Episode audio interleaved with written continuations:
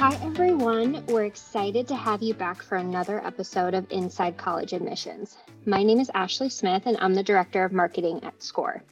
Today, we are joined by another member of the marketing team, Megan Kaufman, who is one of our senior product marketing managers. Today, we're going to have a conversation about best practices and tips that colleges can use when thinking about how to better engage students. But before we dive in, I'd like to give you some background on Megan. Megan brings over five years of experience in enrollment management, where she developed and delivered communication strategies and programs for West Chester University and the University of Pennsylvania. She's also spent multiple years in SaaS based companies where her primary focus was developing strategic communication and marketing programs. Currently at Scoir, Megan is responsible for our product marketing strategy for colleges, and we're excited to pick her brain today about how colleges can develop messaging strategies that actually capture the attention of students and open the door for effective student engagement and communication. Welcome, Megan. Happy to be here. Thanks for inviting me today, Ashley. Absolutely. We're excited to talk to you and to take your perspective from your experience from all different areas and just, you know, deliver some of these really important tips that colleges can use when trying to better engage with students. So, that being said, what I would love to do is kick off our conversation by referencing a data point that kind of sets the stage for our conversation today. The average attention span of a Gen Z student is eight seconds, which obviously is a very short period of time. So, can you tell us why that's important to keep in mind when colleges and universities are building their communication strategies? Absolutely. So think about how much content you can read in eight seconds. It's probably a lot less than you even think when, when you're judging yourself on your reading abilities. Mm-hmm. It doesn't take a lot of time for students to filter through content and decide, yes, this is something I want to read, or no, this is something I don't want to read. Yeah, that that makes a lot of sense. And and they're also just in the digital world all the time. And I feel like they are really good and very quick with how they filter through things. So, given the current situation with the pandemic, um, can you shed some light on why it's increasingly important for colleges to have effective communication programs in place? Absolutely. As you said, these students are living in a digital environment. They're consuming content all of the time. You think about the hours they spend on YouTube, for example, or on TikTok you're competing as a university with so much noise, not just among other colleges, but also around all of these other platforms that the students are switching between. So it's really critical that you stand out from the noise and have communications that really drive home the value of your institution. It's so interesting that you say that because I think many times schools can fall into the perspective of I have to be better than my competitors. But as you mentioned, you're truly competing for time with other apps or other places that students would prefer to spend time on. And they also have that entertainment value there too. So I, think that that's great to point out and make sure that perspective is, is kept in mind when thinking through the different communication, content, and messaging strategies. So, there are three best practices that I know that you personally recommend that schools keep in mind at all times when opening up a dialogue with a prospective student. Can you give us an overview of each one of those? Definitely. So, we talked about that eight second attention span, right? How do you capture their attention and how do you keep their attention? There's three key points there make it short. Mm-hmm. It's something quick that they'll digest, make it visual so it attracts that attention. And lastly, focus on making a connection. Communication plans and strategies aren't just about getting your content out there, it's about making that connection with a student, building that relationship so they feel a connection to your institution, so they want to attend your institution um, and invest time in continuing to learn about you. Absolutely. And I think that that's that's another really great point too. Like the connection piece is so critical and it could be you know, based on a common interest or just something that you could maybe infer that other students really enjoy um, that have come to your campus as well. So I, I think that that's that's so great to to speak to just because you know often as marketers, we think so much about the content itself, but like, what is that first step to really just, like you said, building that connection and maybe building a bridge between yourself and the university? So, obviously, great advice. And what I would want to follow up with on that, based on your perspective, are there any traps that colleges tend to fall into that kind of takes them off track when trying to stick stick to those three steps above? Yeah, the, the one thing about higher ed that's consistent across many industries is sticking to what you've always done. So, certainly, if you've been achieving your enrollment goals year after year, why change? Sure. Yep. But the reality is the students are changing all of the time. Your audience is not static. Every year you have a brand new audience to speak to. Um, so I find institutions relying on what was previously successful for a different generation of students. Mm-hmm. The other thing is, it can be really hard to go from, say, a three paragraph email, which so many colleges I've worked with and, and read communications from have these long, in depth emails. So, trimming it down, say from a two page email to a three paragraph email, that feels really short yeah. But is a three paragraph email short compared to the length of a tweet? No, it's not. So so keeping it a little more relative to the student perspective is something that I I see colleges falling in the trap as well. Yeah, and uh, it's I love that you said that too because you know we again as marketers um, and communications teams you know we, we look at our data a lot and you know if something looks good or the, the data is good you know we we absolutely want to continue to do that because we're getting the results that we want to see. But I, I love that you mentioned that because you're right your audience is changing every single year. So keeping that in mind and you know keeping their behavioral trends in mind too i think is a really good point. And there are a lot of things that um, institutions can try at a relatively low cost or in organic means based on channels that they already have set up. So I think that that's really, really great advice. But I would also like to dive a little bit deeper into each tip to start getting a little bit more concrete about like what they can do to keep their communication short. So, can you tell us more about why this is important and take a big concept or a message that they really want to, you know, put out there and, and do it with less words, maybe as you said, like in a tweet or some other form? Absolutely. So so the first key here is making it short that's again to to capture the attention of your audience and to maintain the attention of your audience.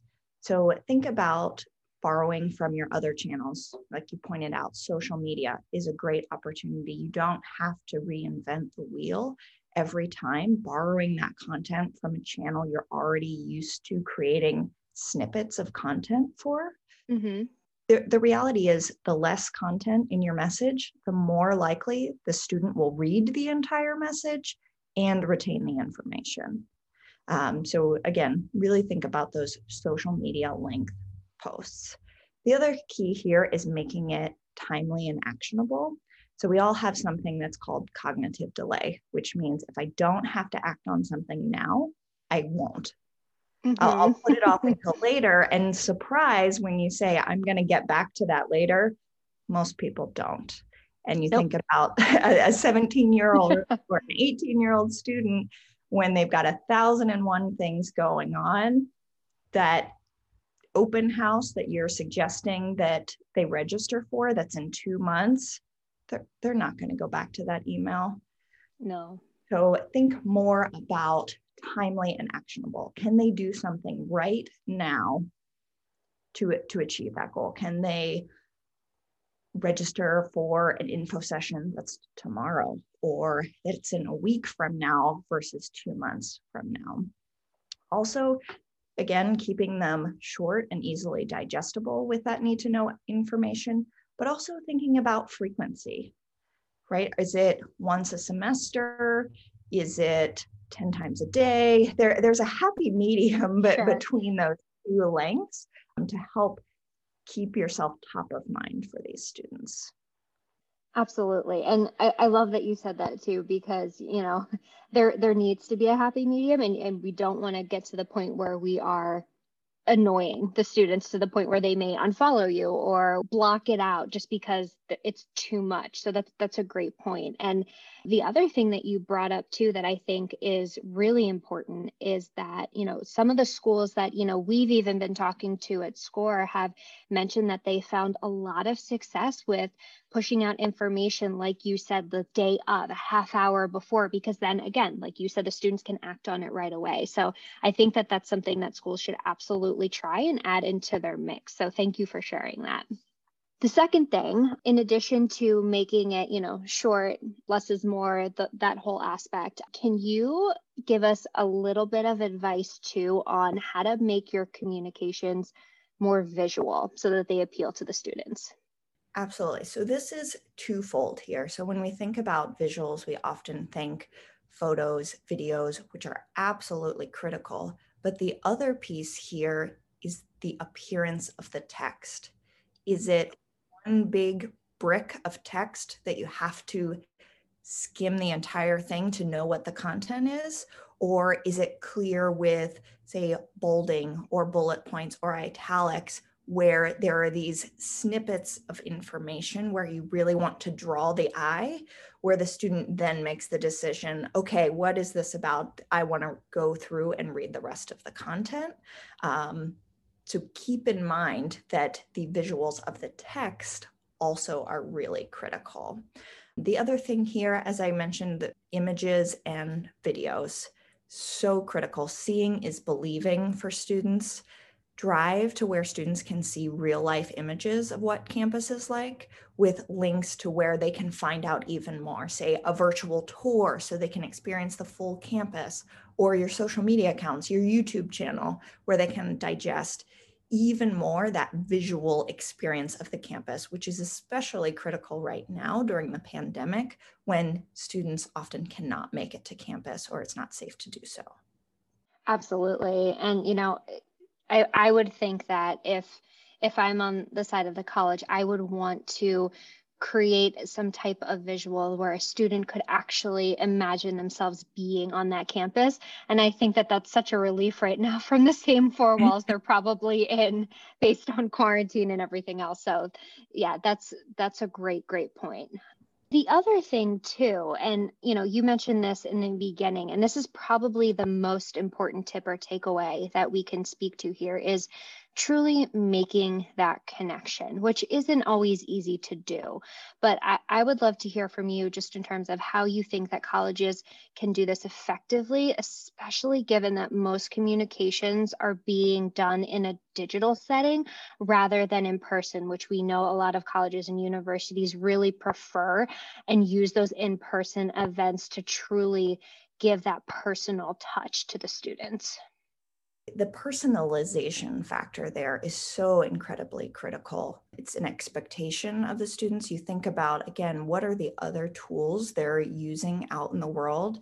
Amazon, Pandora, every service they use is tailored to their experience, tailored to their interests. So when they're having an interaction with a college and it's the same thing that the college is doing for thousands of other students, they notice the difference in whether or not they feel that connection with the institution or are just a number. Absolutely. Really looking at tailoring the messages based on students' interests so they feel valued beyond just my name is at the top of this email. Does it talk about the majors I'm interested in? Does it talk about the clubs I told you I want to learn more about? Does it contain information about me at all that's that's unique to me the other piece mm-hmm. here is really looking at keeping it conversational so removing higher ed jargon and use language as if you were having a one-to-one conversation instead of a transactional communication so I think this often gets lost when you've been in higher ed for a long time. I know that certainly happened to me. Terms like the registrar's office. What what is a registrar? If you think about it from a 17 year old's perspective, what what is that? Or when we sure. talk about matriculation, they probably have no idea what matriculation is. If you say you have to pay money to deposit to come here in the fall, well, that's clear. Right. Which is the same thing, may go right over their heads. So, really keeping it in a language that's understandable. Obviously, this can be a big lift to personalize all these communications, to you know, in some cases, shift the tone so it's more friendly.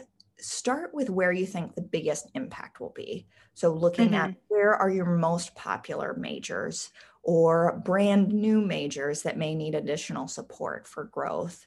Even looking at clubs, what are your most popular clubs on campus? And focus on making those changes first that will have the highest impact, and then work your way through your other majors and what have you. Absolutely. That's a great starting point too. And then, you know, the schools can always test and iterate and find what really works well and and what is really making an impact with the student themselves. So, those are all fantastic tips on, you know, better ways to engage. And what I also want to do before we kind of wrap up this subject matter is shed some light on what types of content colleges could consider within their messaging strategies. You did mention it a little bit when we were just talking about how to, you know, develop and craft those messages. But um, in addition to popular majors or those other starting points, is there anything else that you would highly recommend that a school starts to incorporate into those messages to students? Yeah, so one thing I've seen be successful everywhere I've worked is really focusing it on the student. Be student centered in every single communication you have. You know, you know the standard things about your institution, like what's your teacher to student ratio? What number of undergraduates do you have on campus? But what does that really mean for the student when they're thinking about their life if they came to your school? So, really focus on the unique aspects of your campus life that will resonate with students. Think about, you know, do you have a 24 hour breakfast cafe that students rave about? Or do you have an annual spring fling celebration that brings all of the students together that they get really excited about year after year? Share that with prospective students. That's what they want to know about what the student experience will be like for them.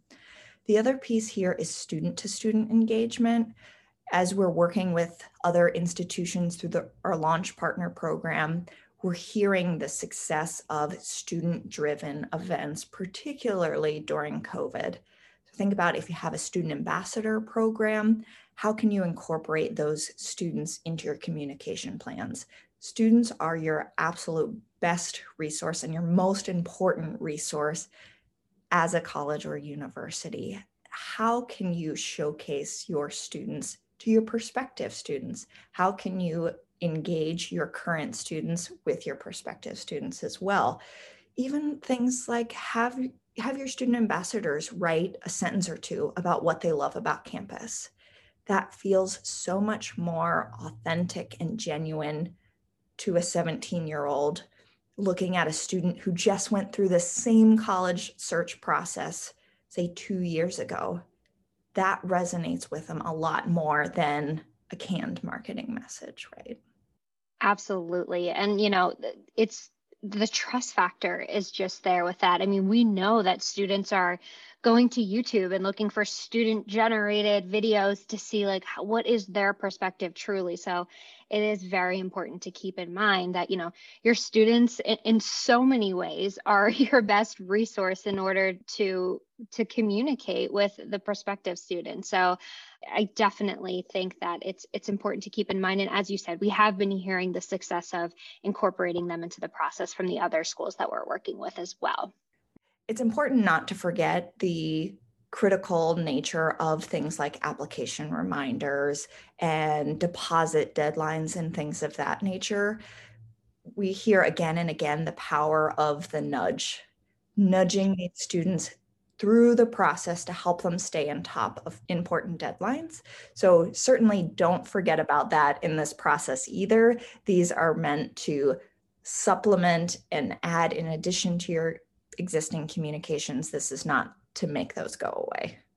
Absolutely. And you know what? That also reminds me something else that we know that colleges use to communicate, even though it may not be the preferred way that a student would get information, but it would be obviously email. And there are a lot of communications that that go out that hit a student's inbox. So is there anything that you can maybe suggest to us in terms of ensuring that if, if you are using an email communication for something, a way to really capture their attention um, as soon as it hits their inbox. Absolutely. So that all starts with a great subject line. I find these six key approaches to be the most helpful and the most adaptable. So the first one looking at starting with a question, for example, like, have you seen our latest TikTok? Sure. Uh, immediately leads them into, hmm, their their mind starts to digest the content before they've even opened the email. Um, again, we've talked about conversational guiding, providing how to, for example, how to apply for scholarships. I'm interested in scholarships. I want to open that email. Yeah. Looking at action oriented. Again, this is something that's important in your message, as is in the subject line. For example, schedule some time with your admissions counselor they know exactly going into the email what you're expecting of them. And the last two here, a little more playful, being mysterious or another adaptation of questioning, like, what do you really want to know about our university? And then catchy. This this is one I wouldn't overuse, but something like, oops, you forgot to sign up for the info session. If the last email you know was marked as unopened something like that where again it's catchy it's something different than all of the rest of the vanilla subject lines sitting in their inbox Absolutely. And we know that there's a lot in there. So yes. those are those are great tips and overall really really great suggestions. It, it was so nice to hear from your perspective again being on both, you know, the higher ed side and obviously at Scoir. I think, you know, the combination of experiences are just perfect to provide these tips. So I just want to say thank you so much Megan for spending some time with us today. And for all of our listeners out there, if you're interested in speaking more with our resident expert here, Megan, about messaging strategies and tips, please don't hesitate to reach out because, you know, we can speak to more specifics then about the school that you're at and provide more context in that way.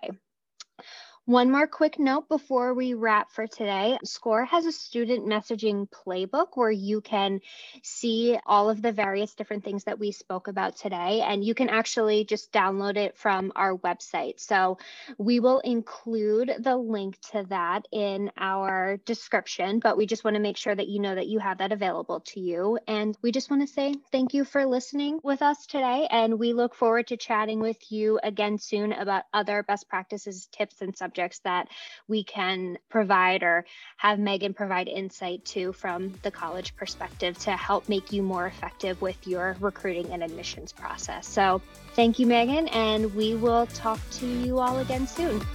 Thanks, Ashley.